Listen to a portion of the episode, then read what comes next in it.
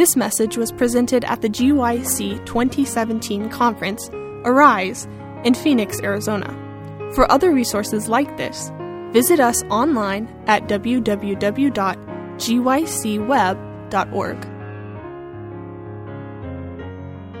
We're not officially starting. I think people are still trickling in, but I do want to improve our time.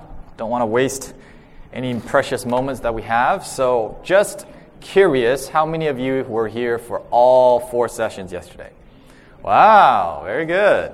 How many of you he- were here for three of the four? All right. How many of you were here for two? All right. And then one yesterday. Okay. And then how many of you, this is your first time to this seminar? Okay, so we got a good mix. That's good. So, uh, I was a teacher for some time, and we have a few minutes, so I'm going to just get a little bit of feedback. What's, for those of you who were at any of the seminars yesterday, just call out. What's one thing that you learned or that you remember from yesterday? Anyone? Don't buy a new car? All right, there's more where that comes from today, actually. Yeah?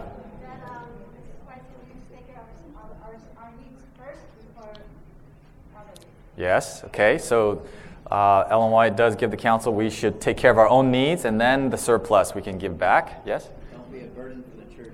Okay, the, don't be a burden on the church. So take care of yourself so you can help others, right? Instead of requiring other people to help you. Very good. Yes, sir.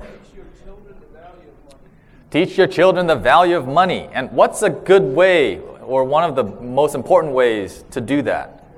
Work. I mean, it's easy for me to say now, right? Because I've got my kids. When I was a kid, I'd be like, no. but uh, I am thankful that I have had opportunity to learn to work as a young young person. So, any any others? We got a few more minutes over here. Don't invest in Bitcoin.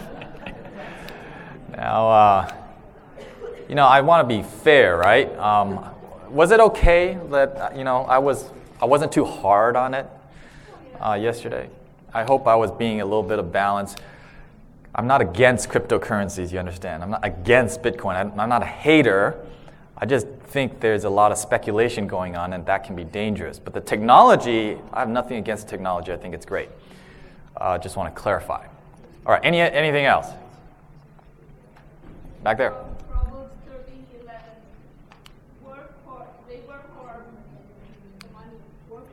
Okay. We need to be willing to labor, work hard for to earn money. There is no such thing as a perfect investment. That's right. Apart from investing in the bank of heaven, which means giving to the work of God and things like that. Yes. Be content. Thank you. That is an underlying principle we have to remember. All right. It is 9:15 and 20 seconds. So we are ready to go. Are we good in the back? Okay. I think our crowd is thinning out. So let's pray and then we'll begin our final session in our personal finance seminar this week. Let's bow our heads. Father in heaven, thank you so much for bringing us together again after a good night's rest, for all the blessings we received here so far at GYC, and also for the practical counsels that we have been discovering from your word and your uh, inspired counsels. We pray that we might apply them and that we might be financially fit, not for our own personal gain, but for your glory. We pray in Jesus' name. Amen. So, we're going to try to get real practical today. Hopefully, it's been practical up to now, but this one, it's like all about what we can do today. So, consider the ant, Real Ways to Save, session five. And hopefully, depending on how eloquent I wax and how the Spirit moves, there might be a little bit of time at the end today for some questions from the audience. I know I've been going over every time, but at least you've been getting your money's worth, hopefully. So, savingthecrumbs.com, for those of you who are here for the first time, this is the personal finance website my wife and I write on. That's the website. You can read for more information. Uh, GYC 2015, two years ago, we, uh, I did a seminar there. What I'm sharing today is brand new. It's not found there, but there's a lot of stuff there that's not uh, mentioned this week. So we get our title for this session from this passage in Proverbs 6, verses 6 to 8. Go to the ant, thou sluggard, consider her ways and be wise, which, having no guide, overseer, or ruler, provideth her meat in the summer and gathereth her food in the harvest. Great nature object lesson that the Bible brings out. And what's the lesson we're supposed to learn? The ant is no sluggard. The ant is diligent, and what does the ant do diligently? Provides her meat in the summer.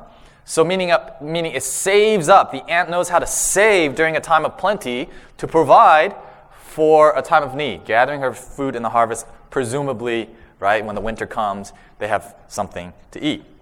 And it's fascinating here that they do it with no guide, overseer, or ruler, meaning nobody has to tell them to go and provide for the future. It's in their nature, it's just what they do. And we are con- uh, counseled to emulate, to learn from the ant. And so I want us to think this session here about how we can build in savings into our regular lifestyle. So that saving is not a once in a while activity. It's not like a once in a while diet where like I have to fit in this dress for this event. I'm a bridesmaid or whatever for my sister's wedding and I have to fit in this dress. So I'm going to like really starve myself and it's like once in a lifetime experience. That's not how it works. Go to the ant. It's a consistent, continual, regular activity uh, to provide and to save. So how do we do that? Actually, before how do we do that, uh, the Ministry of Healing, page 206, paragraph 2, I really like this passage. Many despise economy, confounding it with stinginess and narrowness. You've heard that. I mean, I have now come to wear the badge, or, or I have come to take the term cheapskate uh, and wear it with honor, because uh, I guess I, that's what I am. Um, I'm very frugal. I prefer that term, but for a lack of better word, sometimes I'm cheap. And so people say, that's being stingy, narrow, whatever. Yeah, it's possible to go too far. We don't want to be uh, Scrooge. But at the same time, we have to understand that without economy, without frugality, economy is consistent with the broadest liberality. Without economy, there can be no true liberality. If we want to give to God, we got to have something extra in the first place. And we're not going to have extra if we're not being careful with our money. And here it is we are to save that we may give. So that's the reason. We're saving not primarily for our own needs, even though that is part of it, but it's ultimately so our needs are taken care of. We're not a burden on other people, and we have a surplus so we can be the lender, not the borrower. You know, even in the secular world, when we talk about wealth building, there is an indicator, the greatest single indicator of whether you're going to be wealthy or not. And it is not your income level, it is not the rate of return on your investment. And it is not the type of investments that you have. The single number one biggest predictor of whether or not you're going to be successful in building wealth, you know what it is? It's your rate of saving. That is the single most important factor. Because you might earn a million dollars a year, but if you spend 99% of it, you're not keeping very much. You're not building any wealth. So I like to put it this way wealth is not determined by how much you earn, even though a lot of times that's what we associate. Oh, he's a doctor, he must be rich. Well, that's not always the case. If you talk with the students, uh, or doctors with gigantic student loans, you'll realize um, the picture is not always what is immediately meets the eye. And also, wealth is certainly not determined by how much you spend. We're going to talk a little bit about that at the end of this presentation. It's not the appearances that matter, it's actually how much we're literally able to put away. And that's what the ant does. And we do it, the motive for the Christian is so that we may give to advance the work of God. So let's um, I want to tell you the story first about Mr. Theodore Johnson. He worked for UPS in the 50s, and he maxed out his, uh, his annual salary at the rate of $14,000. Now, this was back in the 1950s, so with inflation, $14,000 in today's money would be quite a bit more than that. But that's not really the big part of the story. The part of the story is that Mr. Theodore Johnson, he came up with a plan. He said, this was his reasoning. His reasoning process was if Uncle Sam, the government, decided to tax me, raise my taxes, I don't know what the rate of taxes were back then, but let's say it was 20%, he was using 20% as his figure. If the government decided to tax 20% of my income, I would not be happy, I would be upset, I would complain, but at the end of the day, I would pay the 20% tax. So if I somehow would be able to conjure up the ability to pay 20% in taxes to the government, why can't I do that to myself? And so he came up with this idea of I'm going to tax myself 20%. He's not a Christian, obviously. He's not talking about tithing, or that wasn't what he was reasoning, but he was thinking from this perspective of I'll just pay myself the 20% tax instead of paying Uncle Sam, and I'm going to save that money and I'm going to invest it. So later on in the 1990s, he was an elderly gentleman at this time. It became known what his net worth was because he was entering into the realm of philanthropy. So, anyone want to venture a guess? $14,000 peak annual salary, saving 20% of his annual take home pay for approximately 40 years and investing it. What do you think was his net worth? Any guesses? Five? Five billion. Wow. Okay. All right. 500,000. Okay. Half a million? Two million. Anyone else? 1.5 million? Is that what you said? Let's take a look. His net worth was $70 million. I don't know what he invested in. I suppose he probably had some UPS stock, maybe. But because the reason why this number came out into the public was because at that time he decided to give away $36 million. And eventually that was his initial gift, and then later on he, he gave more, I believe. So, yes, we might say, yeah, but $14,000 back then in the 50s is not worth the same today. Well, look, if you look proportionally, 14,000 uh, to 70 million, that's a huge difference. And how did he get there? He got there by saving 20%, taxing himself 20% consistently for 30 or 40 years throughout his entire career. So, what can we learn from Mr. Theodore Johnson? Number one, he lived within his means. And when we say live within his means, he didn't simply spend less than 100%. He spent less than 80%, and he saved 20%. So he saved 20% regularly, he invested consistently, and here's the whole point he gave generously. Obviously, for us as Christians, we're not about hoarding up a giant sum of money to give one big check later. I'm not proposing that's what we do. We should be paying faithfully our tithes and offerings now. But if we are faithful, I believe we can also have a surplus. It might not be 70 million, right? But even if it's 7,000 or 70,000 or whatever number, if it's a surplus we can give back to God, I want to have that. For the sake of the gospel, I want to be able to give generously. So we learned from Mr. Theodore Johnson you don't have to have a gigantic net uh, income to build wealth. And how did he do it? By being like the ant, right? Consider the ant.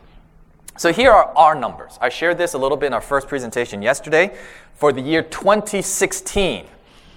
This is my personal, my family's uh, percentages. And if you care to know these things, if you go to my blog, you can find out the exact numbers.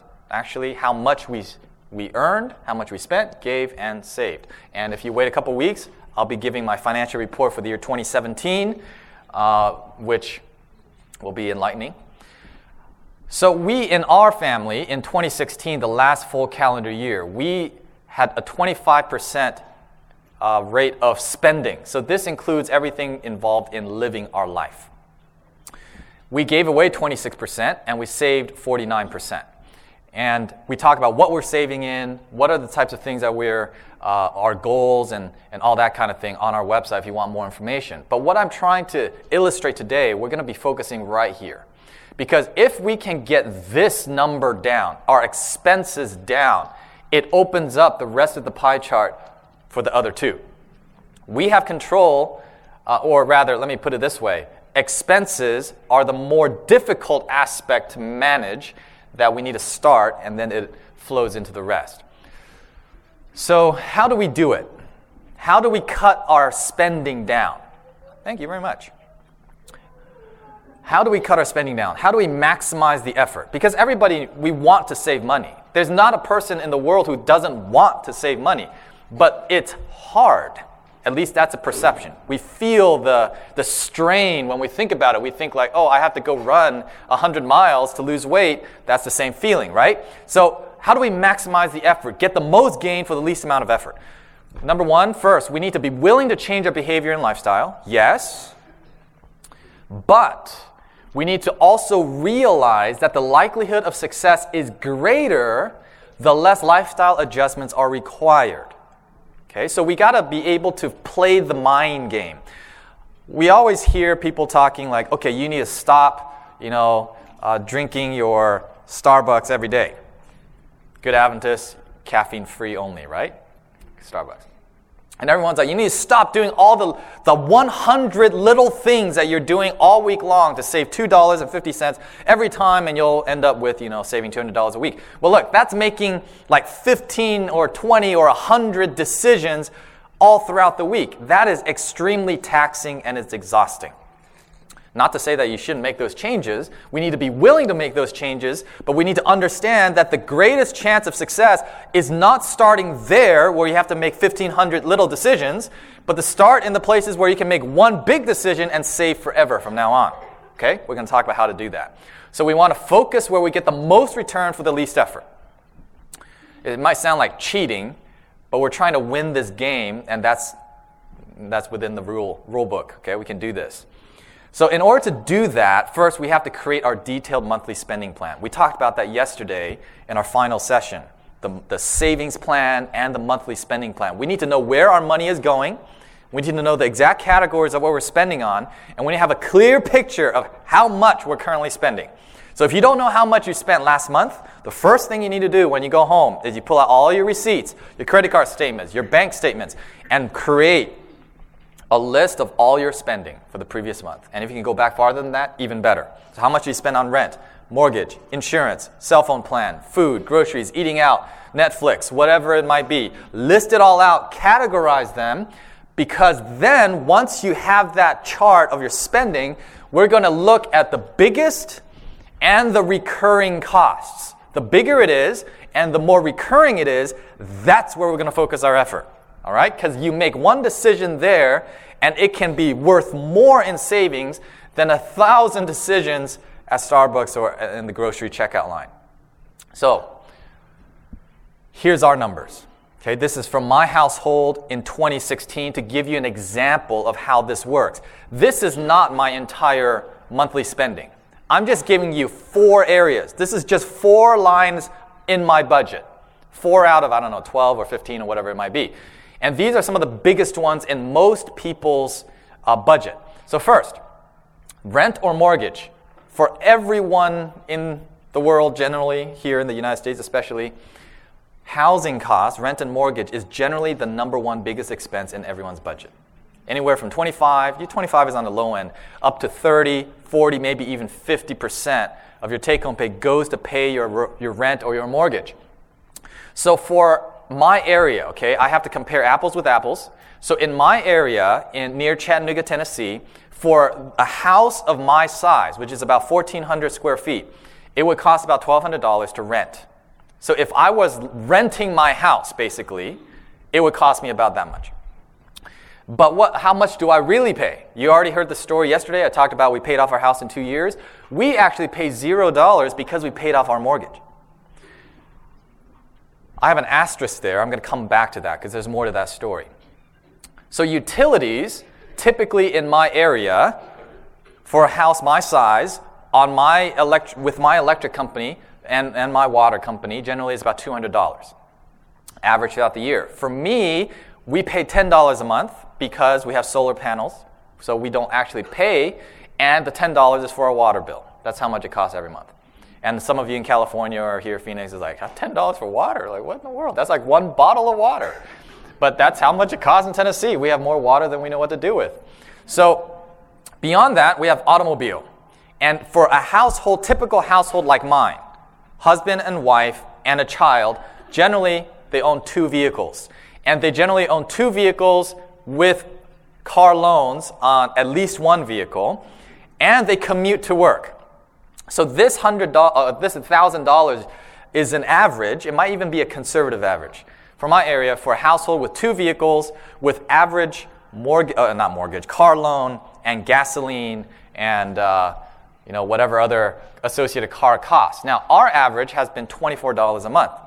Why? Because we own one car and we hardly drive.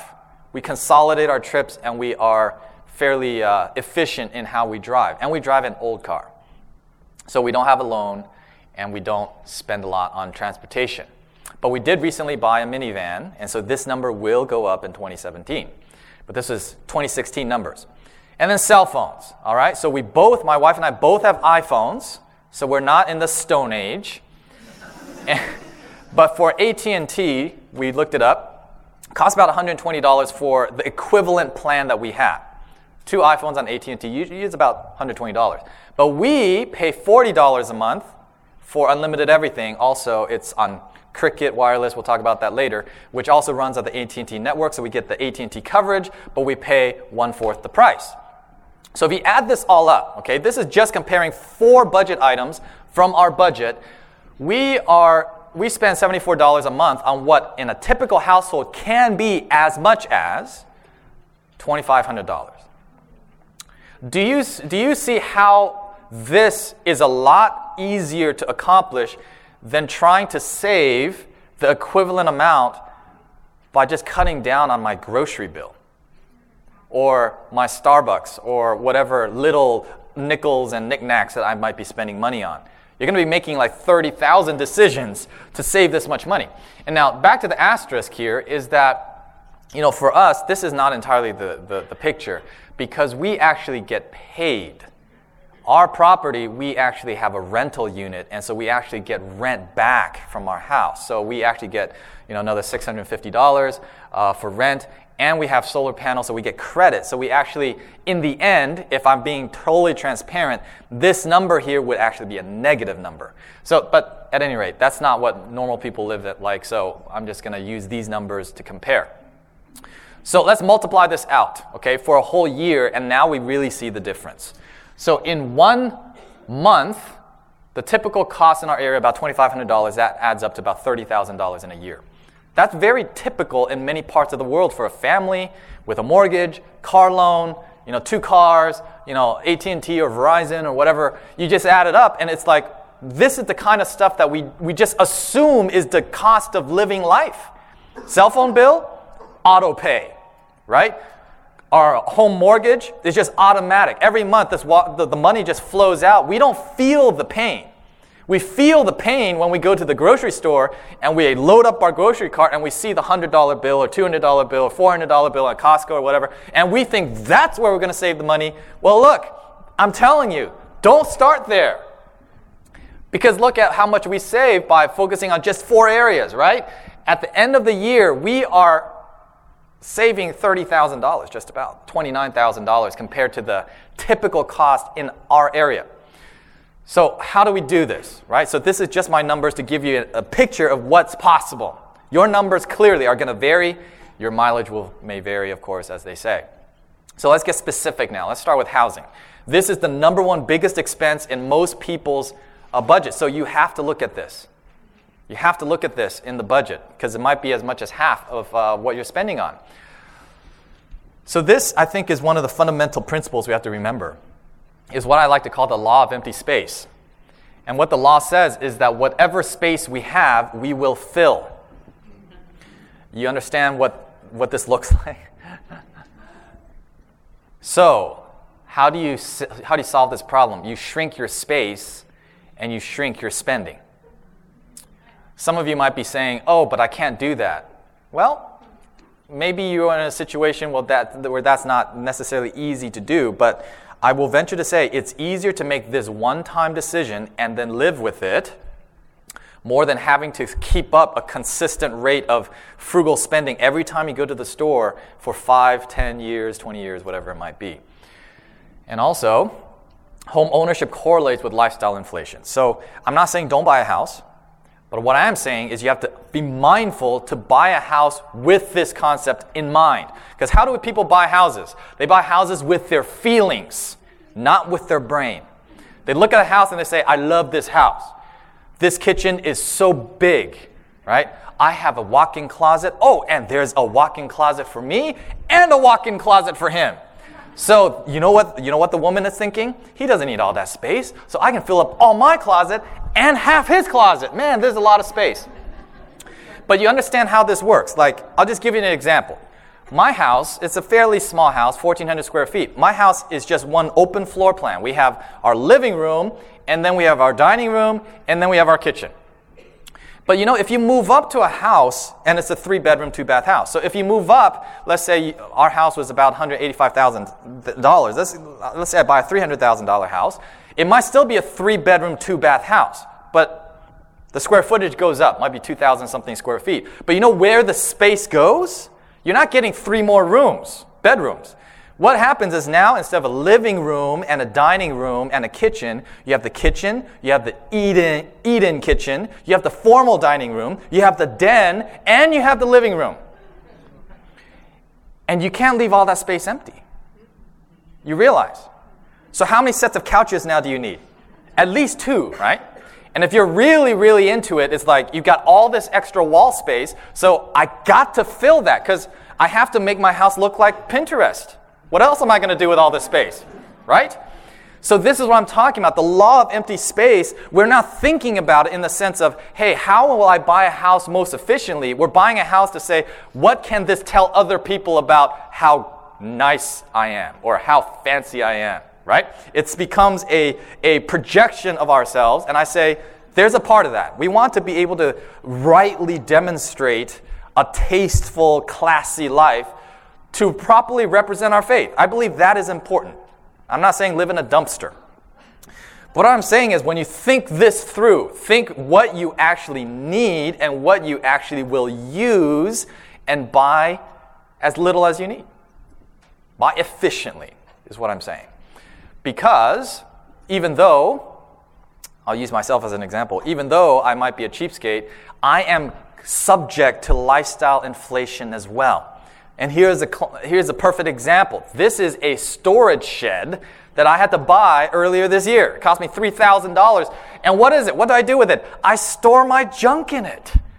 I mean, it's not junk, right? It's my lawnmower and my gardening equipment, and there's valuable stuff. It's a 10 by 16, so it is 160 square feet. Do you realize that there are people who live in houses this size? The tiny house movement, you've heard about it. And I've got a tiny house on my land for my lawnmower. So, you know, you might think, oh man, this guy saves so much money. Like, not really. Not really. So, even for me, uh, buying a house, like, okay, I bought this house. Oh, I got an acre of grass I have to cut. So I can't do this with a push mower. You know what I'm saying? Like, okay, I gotta buy a big mower. Oh, you gotta buy a big mower. You gotta have the tools to change the belt. You gotta have the oil change kit. You gotta have the gas cans. Oh, and then you gotta have somebody to put the, the gas. And all of this stuff starts adding up. This is what happens, right? You, you move into a house and the lifestyle inflation, it just goes like a mushroom cloud. So yesterday, some, some young people came up and said, okay, I'm in a ton of student debt. Okay, student loans, maybe some of you are in this situation. Because housing is the biggest expense in most of our budget, if you've got massive loans, you will not be able to get over that unless you take a hard, fast look at your housing. So, what am I recommending? Continue living like a student as much as you can until you pay that debt off. Like, I'm serious about this. If you've got, I'm not going to embarrass anyone. You don't know who, who, who these people are, but um, you know, medical school, dental students, you know, four hundred, five hundred thousand dollars in debt. Um, you've got your work cut out for you. Like, you might consider, you know, something like this for a little while. and once you pay that off, guess what? You can move up, right, into a nicer house. And you can even have a house with a den and a living room. All right, so saving on housing. Number one, choose smaller housing to stall lifestyle inflation. Okay, I'm not saying everyone has to live in a tiny house. I sort of like that. I think it's sort of cool, uh, but it's not possible for everyone. It's not. So, this is how I try to measure it. And my wife and I, we, we've had conversations, okay? To put it nicely, we have conversations about this. So, when we look for a house, my thinking process is whatever size I really, really want, I'm going to bring it a notch down. Just a hair smaller than what I really want. Because that's how I check myself. Because usually what we do is we say, I want a house this size, and then we're always like inching up. The next one is just a little bit more. I mean, it's not that much more. Oh, but I get a whole thousand extra square feet, or whatever it might be. But the think, the mind game is you start where you want, you go a notch down. And why? Because it forces us to think efficiently, to be creative, to be innovative, to use our space in a smart way instead of going up bigger and bigger and like, okay, I'll just, I'll just buy more stuff and I'll just fill it up. The law of empty space. If you are renting, some of you are like, I'm not buying, I'm, I'm renting. Uh, the same applies. Rent a smaller place, right? But I think that's logical. But another one I think is very important to consider is consider a roommate. That's one of the easiest ways to save. I know some of us is like, okay, I've got used to my privacy, but it depends on your situation. If you really are trying to get out of debt, what are you willing, what costs are you willing to pay? Right? Making this one decision can save you a lot more than in other places. Now, if you are owning, I talked about this yesterday, pay off your mortgage early, save a lot of interest and your cash flow needs. But also, this is an idea that may work for some people, not everyone. Is consider renting out part of your house. So if you can rent out part of it, you can subsidize the cost of buying that place. And number one area to save housing, I just mentioned this, if you have massive debt to pay off, you've got to manage your housing expenses because it is so big generally. And we're going to talk about this a little bit more later. But the emergency fund can help us save on our insurance policy uh, by allowing us to have a higher deductible. But we'll get more into that in a moment. So, related to the house, we have to talk about energy or utilities or electricity more specifically. So, in the same vein, we have to think about electricity focusing on the biggest recurring costs and working our way down. And these are the big four culprits. Pretty much, if you can control your electricity usage in these four areas, your electric bill is going to come way, way, way, way, way, way down. Number one is your HVAC, air conditioning and heating. That's absolute number one. Uh, number two is the hot water heater, clothes dryer, and the lighting. Now, we'll talk about specific ways to save in those areas in a moment, but and this is our, our solar panel system on our house. It's only, we only have 14 panels. And we have to, you have to understand something. People think, oh, solar panels, oh, yeah, you got it easy. Well, it's not just a matter of buying solar panels. Because if you buy solar panels, solar panels are not super cheap. If you are not being energy efficient in your electricity usage, you might buy a solar panel system, but you might be using all of it and more, and you're not really saving that much. You're saving just a little bit. So, the only way that this type of renewable energy system works is if you have it coupled with a low energy usage, energy efficient home. You understand? Because if I'm using the typical amount of electricity of a home my size in my area, I would need a double or triple size solar panel array than what I have. So you understand what I'm saying? You got to work in tandem to really save. So how do we do it? Okay, so let's look at those four big culprits in energy usage. Number one, HVAC, AC, and heating. The number one most important thing to do is you got to insulate your house. Now, you, this might be an initial investment, or if you're building your own house, think this one through. Because this is one of those invisible costs that people don't think of. They just pay the electric bill, like, and we complain about it. But whether you live in some place that's really cold or really hot, the most important thing is to keep your house insulated so the HVAC unit doesn't have to run as much. It moderates the temperature more. Uh, another thing is uh, southern exposure. This is an easy trick, really easy trick. If you live in the northern hemisphere, if you're in Australia or New Zealand, it would be northern exposure. But in the wintertime, the sun is low in the southern horizon. Open your window shades. Don't open the window, but open the shades. Let the sun come in from the southern facing windows. And that can sometimes raise your home temperatures, depending on how big your windows are and all that. It can raise your home temperatures sometimes as much as five degrees. And it saves you that much from having to use your heating system. And in the, in the summer, close your shades in the hottest, hottest part of the day. Same concept. So, number two, hot water heater, whether it's gas or electric, a hot water heater uses a lot of energy. And the simplest way, without changing much in your lifestyle, is to use what's called a low flow shower head. It's a shower head that puts out, it feels like the same amount of water, but uses half the amount of water. So it's a double win because you're saving on your hot water and you're saving on your water bill at the same time. And in the, at the same time, you're, you're just taking a normal shower. We use this at our house. It feels no different. It's just the shower head is designed in a way that the water comes out more efficiently. So that it costs like $10 for a shower head. Clothes dryer. All right, clothes dryers, I ran, the, I ran the numbers for an electric clothes dryer, depending on the electric rates in your area, anywhere between 50 to 75 cents per load. All right, so if you're in a family and you're constantly running the dryer, every time you run that thing is 50 to 75 cents. So the quickest or the easiest way to save on that is to hang dry your clothes. We do that. You might feel you don't have time for that, so just hang dry some of your clothes. Still to save. And what's ironic, really, when we think about the appliance itself, a lot of times we think, oh, I should buy a new, a new dryer because a new electric dryer or even gas dryer is going to be more efficient. That's not true. The electric heating element, it, you can't make it more efficient. It's just, it is what it is. So a newer, fancier, you know, bigger, you know, flashier, with digital readouts, whatever, electric dryer, you're not going to save any money. So don't waste your money on that. If you are going to upgrade your appliance, upgrade your washer instead. And how, you're like, how does that help me with my drying my clothes? Well, a high efficient washer, whether it's a front load or a top load, high efficient washer, they spin the clothes drier. So that means you have to dry it less in your dryer. All right? And it uses less water, so it saves on your hot water heater as well. So if you're thinking about upgrading your appliance, focus on the washer, not the dryer. You can use an old beat up dryer, and it's going to use the same amount of energy as a brand new flashy ones. And number four, lighting. If you are still using incandescent or halogen light bulbs, you need to slap yourself and go buy LED bulbs when you go home.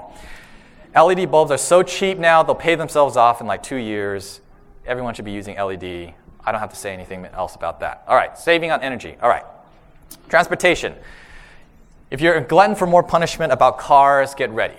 Because we talked about cars yesterday, we're going to talk a little bit more about cars right now. So, here's the basics. How do you save on transportation? This is sometimes the number two or three biggest expenses in our budget. Drive less. You might be thinking, oh, how, how's that possible? Well, there are creative ways. Shorten your commute. Sometimes, I'll even say this sometimes you will save more money by moving your house to a slightly more expensive home closer to where you commute to all the time than to have a cheaper house farther away. You just have to run the numbers in your situation because owning and operating and driving a car is very costly. And I'm going to make that point clear in just a moment. We mentioned this yesterday. A car is a transportation tool, it is not an appreciating asset. So, as any tool, you want to buy it as affordably and as high quality as possible. And then you're going to take care of it and you're going to make it last as long as possible. That's how we ought to use our cars. And if you know how to fix your own cars, even better.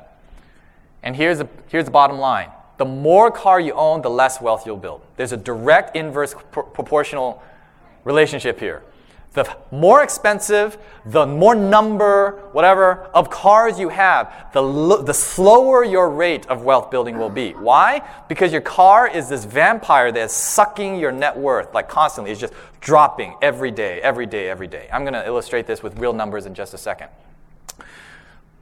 so own as little car as you need. So this is when people say, "How do I save on cars?" Own as little car as you need. I'm not saying buy a car like this, but that's a picture to illustrate the point. So having two cars is better than having three cars. Having one car is better than having two cars. Having no car is the best of all. And you know, people are like, how can you not have a car? Well, if you live in a, in a city, if any of you live in big cities, I grew up in Hong Kong, nobody owns cars in the big cities. It's, it's not a big deal in certain places, but in many places you probably will need a car. So slightly used is better than new. Now, people always are like, oh, you want me to drive a beater car? No! Don't drive a beater car, but if you want a sweet spot from what I have, this is just my personal opinion, but I think it's based on some, some facts. Sweet spot is somewhere between three to five years year old car. Generally, some of them still have the original warranty on them. You can still get the new car smell in some of them. And they haven't gotten to the point where you're going to need to put in a ton of money to fix them up. So, two to three year, I'm talking slightly used. And um, smaller is better than bigger. You know, this, in the United States, everybody wants an SUV. Um, we can be weird and not drive an SUV. And I'm, I'm going to go out on a limb and say if you want a bigger car, a minivan is way more efficient and cost effective than an SUV. And um, real men drive minivans. All right? So, uh, beyond that, MPG is better than horsepower, so miles per gallon is more important than horsepower. And you can utilize some of these other techniques carpool, bike, walk, use public transport, and Uber and Lyft prudently. So, you know, Uber and Lyft are amazing. It's like magic. You pull out your phone, you press a button, and a chauffeur magically shows up and takes you wherever you want to go. Can you imagine Ellen White coming nowadays? It's like, oh, you need a ride? Bing! Someone shows up, she gets in. Like, what kind of sorcery is this, right? But when we think about that, we think, oh, Uber and Lyft is so expensive. It's not expensive if you are using it intermittently and it uh, replaces your need to actually own a car. Okay? But if you own a car and you're using Uber and Lyft, then, you know, that's not a good idea. So, let's talk about the cost to own a car, because I want to really prove this point to you. I'm comparing the same vehicle. This is a Honda Accord EXL V6. It's near top of the stack comparing 2017 and 2012 model. So the sweet spot, right? By five years old compared to a brand new one. So the cash price, brand new for this model is about $32,000, 500. For a 2012 model, costs now about 14,000. So the, uh, the driver is driving the same amount uh, from year to year. Uh, and the Edmunds website, some of you might be familiar, Edmunds.com is a reputable car website, they have a tool called the TCO. It's the true cost to own calculator. You put in the car, the mileage, and it gives you how much the estimated cost to own will be in five years, estimating all the various costs. And I'll give you the graph for that later. And so Edmunds' uh, estimate for a 2017 model for the first five years is this vehicle will cost $39,000 to operate. Okay? Just the first five years. And this one, the 2012, it costs $10,000 less. So what that means is for the first five years, on a per mile basis, the 2017 Honda Accord costs 52 cents per mile. And notice, it is not just the price of gas. And for the 2012 model, it costs 38 cents. So if you're driving a brand new Honda Accord, driving down the road, Imagine every mile you drive, 50 cents gets burned up in your wallet. That's what's happening. And the 2012 vehicle, a little under 40 cents. So the 2012 model, it costs 25% less to operate. And you are saving $10,000 in just the first five years. And it multiplies on top of that. so I want to show you the table. This is the actual true cost to own table for the vehicle that I took off of Edmunds. I know the numbers are really small. You don't need to know all of them. I'll read off the big ones. The first one here for the first five years is depreciation. And you notice that the depreciation is about $16,000 in the first five years. And if you remember, the cost of the car initially was 32,000. So in the first five years, you lose 50% of the value of your car. And just as a rule of thumb, if you want to figure this, uh, a quick mental math is your vehicle value, if you're driving about 15, 10, 15,000 miles a year, your vehicle value will roughly half, go in half every five years. So, first five years, it goes from 32 uh, 2 to 16,000. In another five years, it'll lose about 8,000. In another five years, it'll lose 4,000. In another five years, 2,000. And then your car, by that point, is going to be worth like 1,000 and you just junk it. So $16,000 depreciation, that's the lion's share of the cost of a new car. It's just going, it's going away to nowhere. You're just losing that value. But you also notice here, financing is part of the cost uh, that they factor in. And so one of the easiest ways to drive down the cost to own is to not finance a car. We talked about how to buy a car without loan yesterday. So you can immediately save nearly $4,000 off of interest costs by buying it in cash. All right, so, and down here, maintenance and repairs, you know, the numbers here are not super high. And we're going to see on the next slide how they compare with the 2012 Honda Accord. So 20, 2012 Honda Accord, you notice here, it was 14,000. So in five years, again, it's about half of the, the depreciation. But losing $7,000 is a lot better than losing $16,000. That's just what the math tells me. Sorry. But down here, ma- maintenance and uh, repairs, this is the biggest argument people have for driving a used car. It costs more to repair. Now, let me just be honest with you. A five year old Honda Accord is unlikely to require a lot of maintenance or repair, unless you got a lemon or something. But other vehicles, sure, maybe so. But even with that factored in, you notice here the repairs and maintenance is significantly higher for the 2012 model than the 2017 model. It is still, still way cheaper to drive the 2012 with a little bit more maintenance and repair costs than the 2017 because of the depreciation. So, this is the argument that people always have, and that is I don't want to buy a used car because it's unreliable. That is a bunch of baloney. You buy a slightly used car. Don't buy a 20 or 30 year old car. Buy a three to five year old car, and you'll be saving approximately $10,000 in five years. And the operating cost is 25% less. And the maintenance cost is not enough to negate the difference in depreciation. Is that clear what I'm trying to communicate? So you can buy a used car and buy it in cash, and you'll be saving both on interest uh, and operating costs. And it will also save on car insurance. Okay, buying a used car, slightly older, will save you in car insurance, and I'll explain exactly how in just a moment. But to lead up to that, we need to talk about home and auto insurance together because this is another big expense. So, home insurance or property insurance, we have to understand how it works.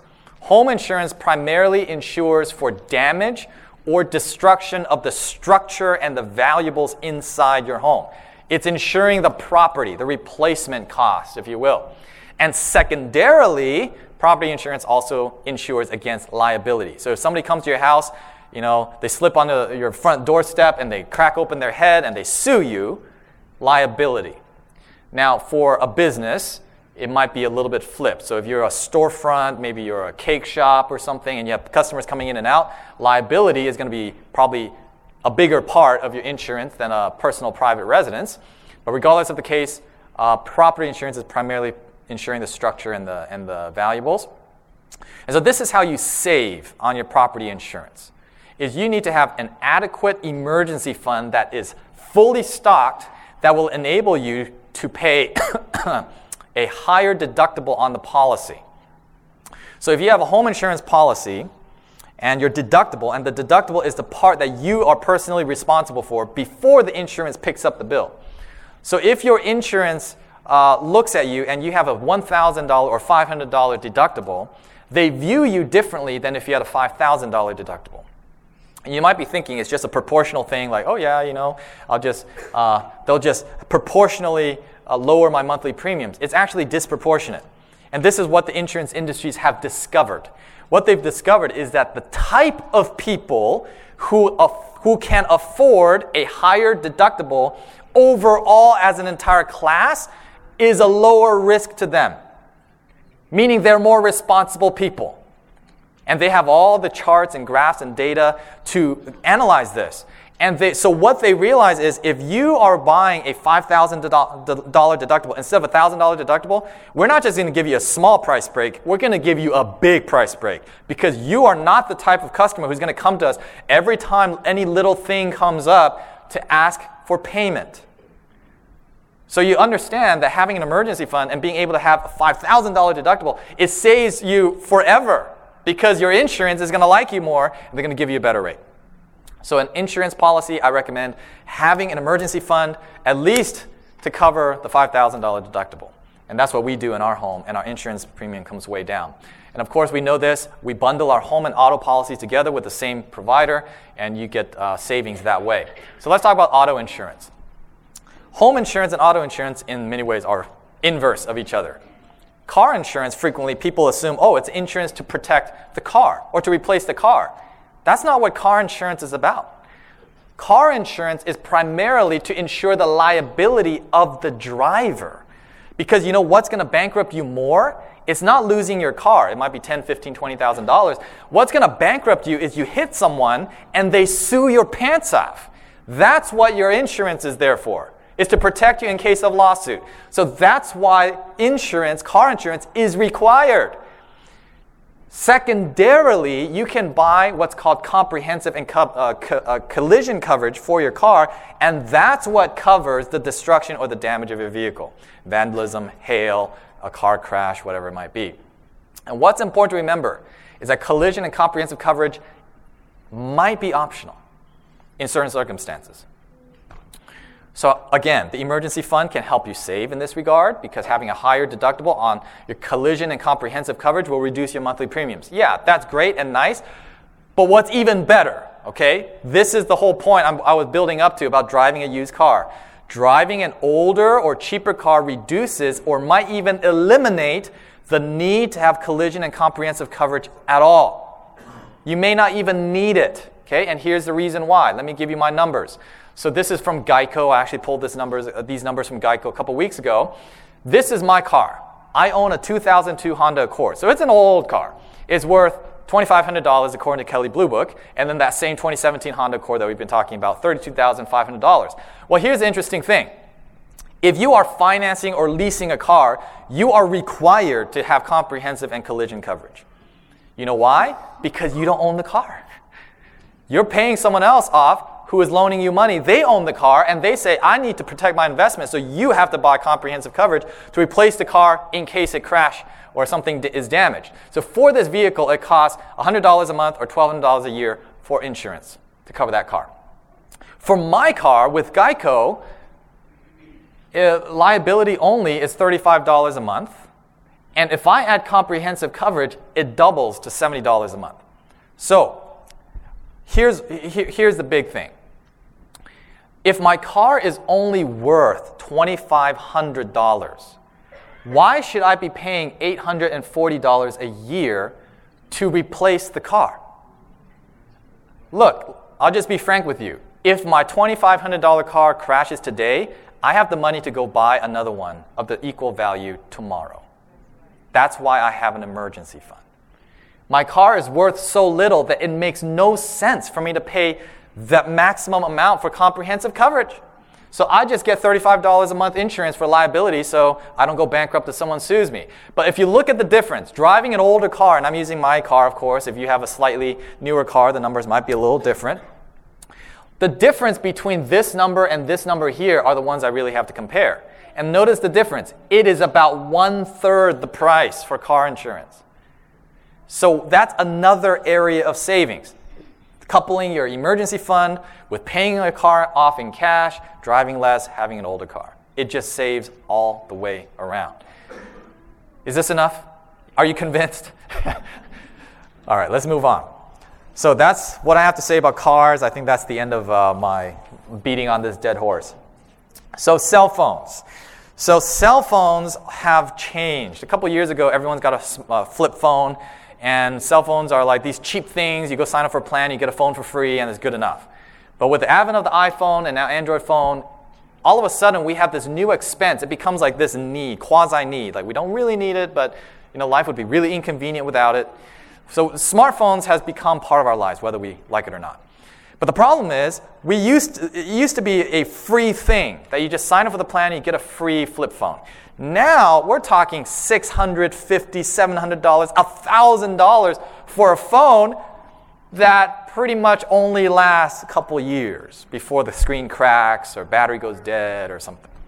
So, how are we going to manage this? How are we going to c- keep this under control without just breaking and blowing up our budget? Well, first of all, we have to understand that the smartphones that we have today are little supercomputers that have more processing power than a space shuttle that went to the moon. So we have to understand that these things are not toys. We have to take care of them. And uh, my iPhone is up there. I'm not going to grab it now. And so, uh, what, what's also happened in the industry with cell phones is that it has matured to a point that you don't, you're not getting massive improvements one year to the next. If this was, you know, five, six, seven years ago, you know, there would be significant improvements from one model to the next. Now, it's not really the case anymore. You can get a, a phone two years old and it'll do everything pretty much that we need. So, with that in mind, how do we save on smartphones? Since this is something we're going to have to replace on a regular basis, I recommend people buy their phones used. And you might be thinking, oh man, I'm going to get a lemon and it's all going to be terrible. Maybe so, but I've bought four or five of them for family members and different things, and I've never really had a problem. The way to do it is the, is the key. So these are two services that I use. One's called Swappa and one's called Glide. Um, I would actually recommend Swappa more than Glide at this point because it's more transparent and you get to communicate directly with the seller of the phone and you get pictures and you know exactly what you're getting. And so what I do is I go on Swappa. It's like an eBay, but it's optimized for smartphones and tablets and electronic devices. And you get uh, to communicate with the seller and they get pictures, they tell you exactly what it comes with. You can ask them specific questions. And this is what I look for. I look for a phone that is less than one year old. So it's the previous year's model, but purchased more recently than on opening day. The next big thing you, ask, you want to ask them for is what's the battery life? You want to see what the health of the battery is, especially if it's an iPhone that doesn't have a replaceable battery. Actually, I need to come back to that point about the battery on iPhones in a moment. Um, and also, the um, warranty. So a lot of these phones, because they have they were purchased maybe you know five six months before you're buying it, they still have six months left of the original manufacturer's warranty on it. And generally speaking, whatever major issues, if it's a lemon, if it's a lemon, it'll come within that time frame. So I usually get my phone. Some of them I've gotten as much as half off, not just half off the original listing price, half off the manufacturer discount, you know, new price after the new phones come out. And uh, you can get Android phones the same way. But that's not really the biggest area to save. Now, before I go on, before I go on, I need to come back to this point. This is breaking news, breaking news. This morning, uh, recently it came out, so those of you who have iPhones, you might be interested to know this. It does affect me and my family. Is that it came out in the news that Apple has been manipulating, I don't know if that's the right word, but adjusting the performance of old iPhones based on your battery life. And my, we've noticed, noticed this. My wife has an iPhone 6 Plus, and the thing is like almost unusable. I mean, it's just jumpy, and it, you know things don't load, and it's super slow. And it turns out that they're throttling the performance of the phone when your battery degrades. But it costs like $80 to replace the battery, and we're too cheap for that. So Apple today announced that starting later next year that they'll be discounting the replacement of batteries for phones iPhone 6 and later down to $30 from $80. And so if you have an older iPhone, iPhone 6, 6S, 7, I would recommend you pay $30, replace the battery, and it'll be as good as new, better than going to buy a $1,000 iPhone 10. Just my two cents, that's probably what we're going to do with my wife's phone. So, but back to what I was saying. The phone device itself, you might save a couple hundred dollars, but it's your plan. It's the cell phone plan where you're going to save the thousands because that's the recurring monthly expense. And so, what do I recommend people do? Go prepaid. Okay, go with a prepaid plan instead of the big carriers like Verizon, AT&T. I will say T-Mobile is pretty good uh, as far as their plans go, but Sprint and T-Mobile, their coverage service is, uh, is not that great. So for prepaid services, what it is is you pay monthly, upfront, and there's no surcharge. If you use more, you don't get charged for it. They might throttle your speed a little bit, and that's about it. And as far as uh, as far as uh, my family goes, we use Cricket Wireless. And recently they changed their plans, and so unfortunately we're grandfathered in on the older plan. Their newer plans are not quite as good. But we have a family plan, five member family, unlimited everything. The only limit is we only have five gigabytes of high speed LTE, which to this day I've never used up. And Beyond that, you don't get a surcharge, you get a slower speed. But everything else is unlimited. Unlimited minutes, texting, and all that. It's on the AT&T network. You get the visual voicemail, you get all that stuff. And we pay $20 per phone. Tax inclusive, everything. So $20 a month for unlimited everything. Bring your own phone device, iPhone, the latest thing. I'm pretty happy with it, I have to say. But I have to tell you, that's not the cheapest plan. Okay? That's not the cheapest plan. So if you want to save on your cell phone plan, check out some of these other carriers. Republic Wireless, you can go down as far as $5 a month. Freedom Pop, my father in law, he doesn't use his phone very much. it's like 200 minutes a month or 500 megabytes of data or whatever. It's zero dollars a month. He had to buy the phone for $80, but literally, he pays zero dollars. It's a free service. So for people who are paying like $200 a month for cell phone plans, I, like, I don't get it. I'm like, do you like wasting money? Because you don't have to do that. So if I if it were me, and I'm being perfectly frank, if you're paying more than 40, maybe $50 for an unlimited plan, you're paying too much. Shop around. Be smart about this. Because look, if you are paying $200 a month, that's $2,400 a year. Whereas if you drop that down to $20 a month, that's only $240 a year. I mean, that difference is like an order of magnitude difference. So don't waste money on your cell phone plan. You want to be smart with it. All right. So a couple of other quick points. Recurring expenses. We want to eliminate all interest payments, pay everything off. Uh, eliminate all unused subscriptions. We have music, TV, software, gym memberships, all that stuff. Subscription programs are designed to make money for the business, not to help you save money. So be very careful what you subscribe for. Subscribe only to the things that you really need. Ignore the marketing trick of monthly installment prices. Like you get these things in the mail. You can buy a car for only $100 a month. Like, okay, how many months? Right? They don't tell you. And then um, you can use discount gift cards. This is a really quick tip.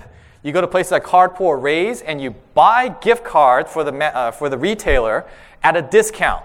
And then you go to the disc and then to the retailer and you use the gift card. So for me, we buy Walmart gift cards, for example, it might be 3% off. I take the gift card and I go to the Walmart gas pump, and if you use a Walmart gift card at the gas pump, they take three cents off every gallon. So I buy with my credit card, I get my 2% cash back, I get a 3% discount on my card, and I get 3 cents off every gallon. So it's not, we're not talking huge amounts of money, but every little bit counts. And then uh, you can use online rebates as a similar concept. You click a link through to an online retailer, you shop as normal, and you get a cashback rebate to your account. Uh, so pretty much anytime you shop online, you should always use a e-rebate.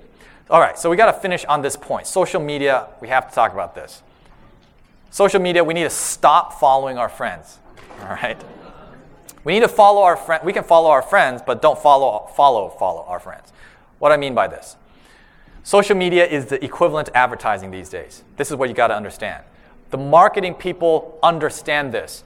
Facebook influences over half of consumers' online and offline purchases. This was in 2015. That number has gone up. In 2017, the increase, uh, they've doubled, more than doubled. Uh, their social media advertising budget, and 90% of advertisers plan to run Facebook video ads in 2017. Everybody is using Facebook, Instagram, Twitter, whatever, to promote their products. This is an insightful quote from a guy named Jim Herbert from Digitas LBI Commerce. He's the guy who actually, in the article with all those stats, he's a marketer, social media marketer. This is what he says Peer pressure has always been a powerful influencing factor when it comes to making purchases. That is true. Social networks aimed at our personal lives rather than our professional lives are translating this online. Translating what online? Peer pressure is being translated online. Retailers need to ensure that social media is integrated throughout the entire customer journey and that they manage the social channels to make a real impact on personal behavior. Let me summarize what he's saying. Marketers out there capitalize on the power of peer pressure using social media to get people to buy more of your stuff. That's what they're saying. Do you know that Ellen White has something to say about this? Ellen White has something to say about social media. Did you know that? Particularly how social media and peer pressure relates to our purchasing behavior. Notice what she says in Adventist Home, page 384, paragraph 2. It is not best to pretend to be rich or anything above what we are. And I don't know about you, but that's what it seems like on Instagram and, and Pinterest, is people pretending to be something they're not. Frequently, not always, frequently. Humble and followers of the meek and lowly Savior. We are not to feel disturbed if our neighbors build and furnish their houses in a manner that we are not authorized to follow. How must Jesus look upon our selfish provision for the indulgence of appetite to please our guests, instead of guests, maybe our social media followers? Hmm? Or to gratify our own inclination. It is a snare to us to aim at making a display or to allow our children under our control to do so. So, what is Ellen White saying? Don't worry what your friends are buying. She says here, don't be disturbed to see, oh, how are they decorating their houses? Well, you know what social media does? Back in her day, the only way to know what our friends are, are doing in their houses is go to visit them. Now we don't have to go visit them. They might be in Australia or Singapore or somewhere else in another country. We just go on their Facebook or Instagram account and we can see exactly how they're living their lives. And you know how it is. Like, oh man, they've gone on a nice vacation. And if it's a bunch of Asian people, it's like, wow, they're eating a lot of nice food. like every day they're eating some nice food. Man, I want to eat some of that. So this, this becomes peer pressure in the social media sphere, and it leads us to feel like we need to also indulge our appetite and to make a display and to have a nice, you know, uh, social media presence to show what we are living like as well. And Ellen White says, it is best not to pretend to be rich or anything above what we are. So stop following your friends. And I'm not saying don't communicate with your friends, but social media, if you are out of control, yeah, get, get off social media if you need to. But we need to understand that social media is a force that affects our spending behavior. Proverbs 38 and 9, this is our second to last quote. Remove far from me falsehood and lying. Give me neither poverty nor riches. Feed me with the food that is needful for me, lest I be full and deny you and say, Who is the Lord? Or lest I be poor and steal and profane the name of my God. This is one of my personal f- favorite personal finance quotes of all time. Uh, the goal is not to be in poverty. The goal is not to have super big riches. It is to have our needs met, to have enough, and to be satisfied with what God has given to us. And so, in conclusion, the theme of our whole weekend here in this seminar, For the Love of Money, is the root of all evil, which, while some coveted after, they have erred from the faith and pierced themselves through many sorrows.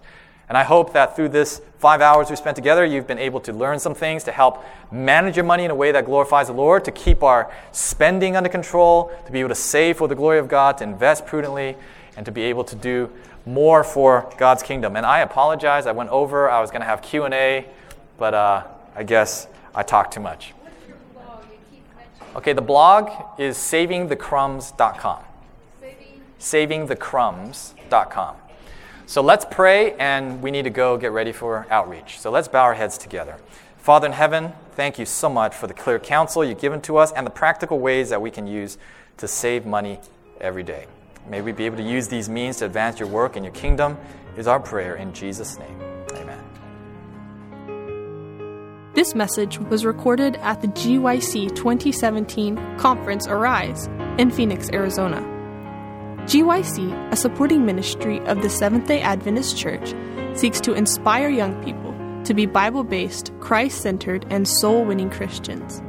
To download or purchase other resources like this, visit us online at www.gycweb.org.